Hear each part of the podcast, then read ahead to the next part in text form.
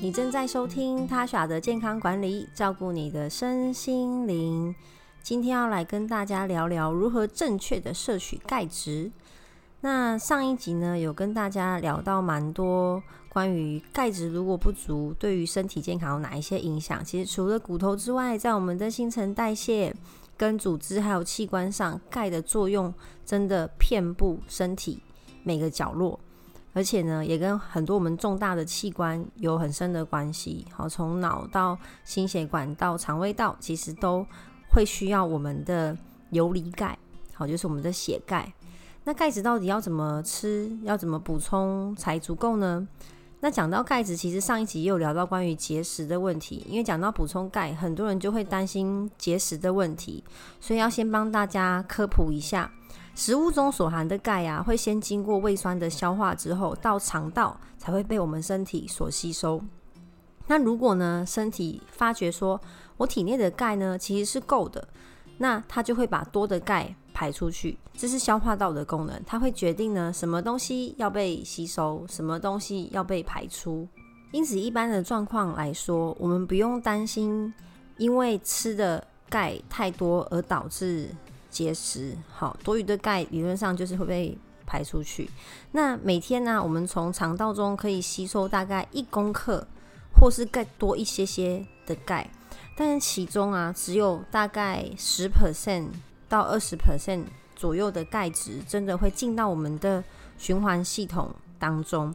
因为钙质是矿物质，矿物质本身身体的吸收率、利用率就不是到非常的高，包含呃我们的铁。也都是这样子，所以呢，我们尽量呢从饮食当中去摄取足够的钙，这样你不用担心会有摄取过度的问题。那是哪些食物含有钙质呢？首先第一名呢算是我们的海菜，呃，海菜也呃可以说是法菜吧。那它每一百公克里面就有一千两百多毫克的钙质。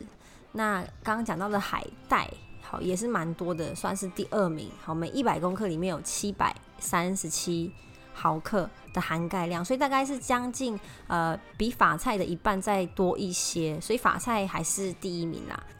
从海带、裙带菜跟呃法菜这一类。海藻类的食物当中摄取钙质有一个优点，就是其中的钙与磷的分配量非常的均衡，因为身体需要钙磷平衡才能够完整的吸收钙。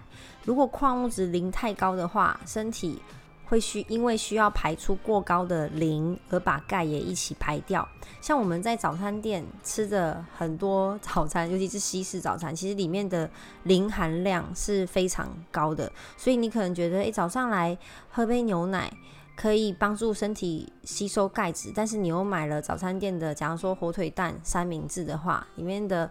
美乃滋啊，还有它的火腿啊，那里面其实磷含量都很高。那你喝的这杯牛奶里面的钙，其实就被这个早餐一起带走了，非常的可惜。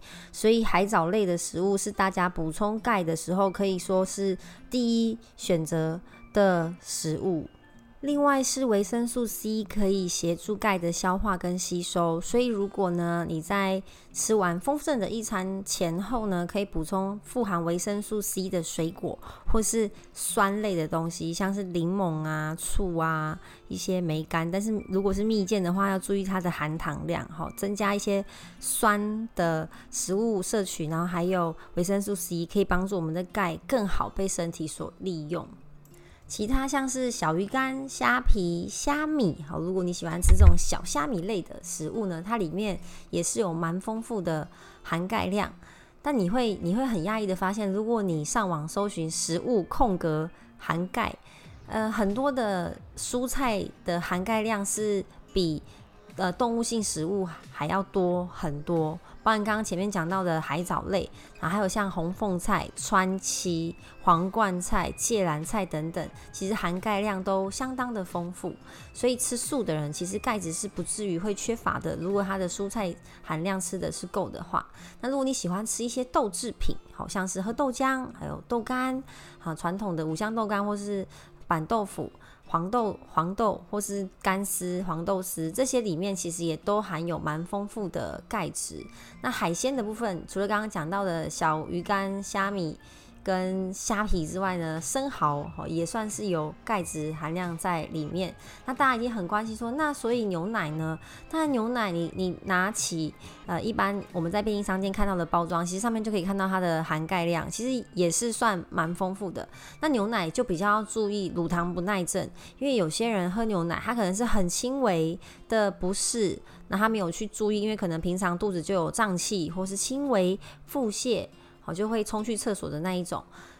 那如果呢，你本身有乳糖不耐症，可是你又不注意，就常常让自己补充到就乳糖、乳脂、乳含乳量的食物的话，其实对于肠道来说，算是一个呃长期慢性的伤害。这样，所以请观察一下自己有没有乳糖不耐症。如果有的话呢，其实你还有非常多的其他管道可以帮助你摄取钙质。那当然，我知道有些人是啊，我知道我不适合喝牛奶，可是我很喜欢喝牛奶，就是喜欢那个浓浓醇香的奶味。那我会建议这样类型的朋友啊，你可以选择植物奶。虽然植物奶现在呃其实还是有一点点小小的争议，因为它的营养含量其实没有到很丰富，但它至少口感是可以满足你在。呃，喜欢这种牛奶味道上得到满足。我自己之前有买过一个蛮大的牌子，就是就被大家一直讲，嗯，很好喝，很好喝的植物奶。那我那时候其实买的时候有点冲动，因为朋友说要买，就一起团购了。然后买到手的时候，我通常拿到这样类型的食物，我第一个反应一定是会看标签。其实我一看的时候也觉得，诶，它的它的呃蛋白质含量啊，还有一些营养成分，其实比我想象中还要少。可是口感是真的还蛮不错，拿来泡咖啡啊，或是泡一些饮品。算是味道几乎跟真的牛奶差不多，好，所以如果你有乳糖不耐症，又想要补充钙质，可是又想要呃有那个口感的话，其实我另外会更建议你。买浓很浓的那种豆浆，就是它没有过滤，然后它打得非常的细。其实现在市面上有一些这样类型的豆浆，我也有喝过，它里面的营养成分是比植物奶还要再多的。好，所以这些是从食物当中摄取的钙质。那如果你本身喜欢芝麻的话，芝麻算是坚果类，所以它的脂肪含量蛮高的。你可以一天呢，啊，摄取一到两汤匙，但是不要吃到太多，因为它的油脂含量是比较高的。那有些人如果发现，诶，我的饮食当中比较难每天去摄取这些含钙量比较高的食物，我想要吃钙片，我可以怎么样做选择呢？那大家想到营养品，一定第一个反应就是好，我想要选天然的。好，的确有一些营养素呢，选择天然的会比较好。不过还是我都忍不住跟大家说啦，最天然的当然就是食物。可是食物你就要选择呃原始的食物。好像如果你说我刚刚前面在讲海带，好，就你要去吃海带，就你去你走到了鸡排店的门口点了海带，那这些过量的油脂其实会。呃，就把这些营养素给打平掉了。好，那然后另外再小提醒一下，过高的蛋白质摄取会导致矿物质的流失。所以如果你是很喜欢吃肉的人的话，你其实蔬菜量要补充的更高，提供你的纤维，然后呃里面的营养素也需要吃到更多，好像是钙跟铁，因为你过多的蛋白质其实会让这些营养素流失掉。好，我们回到关于钙片这个营养品，天然。的钙质啊，通常是来自于像是动物的骨头啊，或是呃天然的原料，像是贝壳壳类，这些基本上都是碳酸钙。好，所以所谓天然的钙，基本上就是碳酸钙。那你应该很难想象，它骨头磨成粉，哦，还有珍珠粉。很多的女生在怀孕的时候呢，或是爱漂亮的时候呢，就很喜欢买珍珠粉来吃。它的确是非常的天然，因为它就是这个。大自然中自然而产生的一个碳酸钙的结晶体，这样，那你应该很难想象珍珠真的这样磨成粉吃下去，然后骨头真的磨成粉吃下去。的确，你有摄取到钙质哦。不过要担心的是呢，现在。大自然中其实蛮多的重金属残留、重金属污染，甚至有一些呃病毒啊、细菌的残留。那当然，我相信很多的厂商都会做这一方面的检验。所以最大的问题其实是碳酸钙本身的吸收率是最不好的。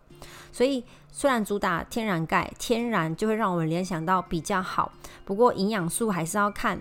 它有没有必要天然？然后第二是，呃，化学合成其实不一定是百分之百不好的。好，所以我们来认识一下合成的钙片。那碳酸钙呢，也是有合成的钙片。人体对于这种合成钙啊，合成碳酸钙，大概吸收率就百分之三十。那一样，钙会需要在酸性的环境下被溶解，才能被吸收。所以胃酸的分泌很重要。那有人就会说，那钙片到底要啊、饭前吃还是饭后吃？好。其实我真的我真的觉得这很看你个人胃的状况。如果你是一般正常的健康的状况，其实我们 always 有胃酸在我们的胃里面嘛，所以空腹吃跟饭后吃可能影响不太大。但如果你可以跟维生素 C 后不要距离维生素 C 的食物超过一小时以上，诶，这样你刚好呢就可以让钙跟维生素 C 互互相协同被吸收。好，这是碳酸钙。第二种呢，叫做柠檬酸钙这一类型的钙片啊，含钙量大概是二十一 percent。那人体对于柠檬酸钙的吸收率比较高，大概是三十五 percent。那这种钙片比较特别，是它可以不用胃酸的帮忙，就可以达到一定的吸收率，所以所有时间都可以吃，你就完全不用担心空腹或是呃饭后的问题。那第三种呢是乳酸钙，也被称为牛奶钙。很多的妈妈去药局问小朋友要吃什么钙的时候呢，药局都会推荐这种牛奶钙，它的含钙量呢大概是十三到十五 percent，那吸收率是二十九 percent 左右，好，所以它的吸收率其实跟碳酸钙差不多。可是呢，因为它每一个呃，就是它的含量钙含量只有十三 percent，所以你的量要吃到呃更多才会有足够的钙。这样，那第四种呢是葡萄糖酸钙这一类型的钙片，含钙量很少，大概就只有九到十 percent，所以呃它的利用率其实太差了，目前是不太建议使用这一类型的钙。这样，那如果你选好你要吃的钙，哦，其实市面上也有一些是用冲泡型、发泡定类似这样剂型的钙。呃，如果呢，因为我刚刚提到矿物质其实本身就比较难吸收。好，那呃，当然我们吸收不是说吸进去之后，你的身体也就可以很开心的用。我们有分吸收率跟生物利用率。那生物利用率当然就跟这个物质进到身体之后，跟我们本身的设计有关系。这个很难去做大幅度明显的提升，但你至少呢，可以让你的肠胃道在吸收这些营养素的时候，尽量可以减轻它的负担，减轻我们肠胃道的负担。所以我个人是蛮喜欢用啊冲泡的。我对于呃，用那种定状啊，跟胶囊啊，当然，可是也不是每个营养素都可以做成发泡定啊，所以各位可以去看厂牌，跟你个人的喜好还有预算去做选择。那我我记我记得之前很有趣，有一个朋友来问我说，诶、他爸爸他爸妈都会把呃把他要吃的钙片磨成粉，然后就问我说这样好不好？我就想说，天啊，他爸妈。好好认真哦，因为市面上其实有有有卖那种现成已经是发泡定的，我后来就建议他可以去找这一类型的产品，他爸妈也觉得也很可以接受这样。那我们在服用这一些钙质的营养品有什么注意事项呢？然后第一个你要注意剂量。好，看一下自己现在一天建议摄取量的钙质是多少。像女生呢、我都会建议可以吃到一千。那如果你怀孕后吃到一千五都不为过，或者小朋友正在发育后也可以吃到一千一千二左右。那当然就大家可以去找一些建议摄取量的资料做参考。那每我刚刚前面有提到不同的。组成的钙片，其实它可能建议摄取的时间会不一样，所以最好是要看瓶身上的建议。那如果你买的是碳酸钙，我还是建议大概饭后的时候吃会比较好。然后补充钙的前后的大概一点五小时左右呢，请不要。请不要摄取到咖啡因，因为咖啡因比较容易影响钙质的吸收。那当然，烟跟酒也会有所影响，所以最好也是避开。那现在其实很多呃很多钙的营养素其实是有加维生素 D 的，因为维生素 D 可以促进小肠吸收钙，所以搭配维生素 D 使用也是很重要。那我刚刚说一天建议摄取量可能是一千，甚至是一千五，但是肠胃道对于矿物质的吸收真的没有到很完美，所以建议分开使用，就是。是，假如说我现在要吃一千，好，你如果很勤劳，你可以一天分三次吃。如果你觉得哦，这太麻烦了，好像吃药哦，那你至少分成两次吃。我建议一次不要摄取超过五百毫克的钙质，让你的肠道可以好好的吸收啊。我刚还有想到有一种剂型的啊钙钙的营养素、钙的钙的营养品是用嚼片的，尤其很多小朋友他是用咬的，诶，这个也可以帮助到吸收。好，那如果你现在呢正正在准备怀孕的呃女孩们，你们觉得呃我要准备怀孕了，我要多摄取一些钙质，这是一个很好的概念，也是一个很好的开始。可是如果你原本完全没有在吃营养品，完全没有在摄取钙的话，我建议你慢慢的增加，好，不要一开始就吃个一千二到一千五，因为有些人可能会有肠胃不适的问题，可能会恶心、呕吐，或是恶心想吐，或是觉得胃胀气这样。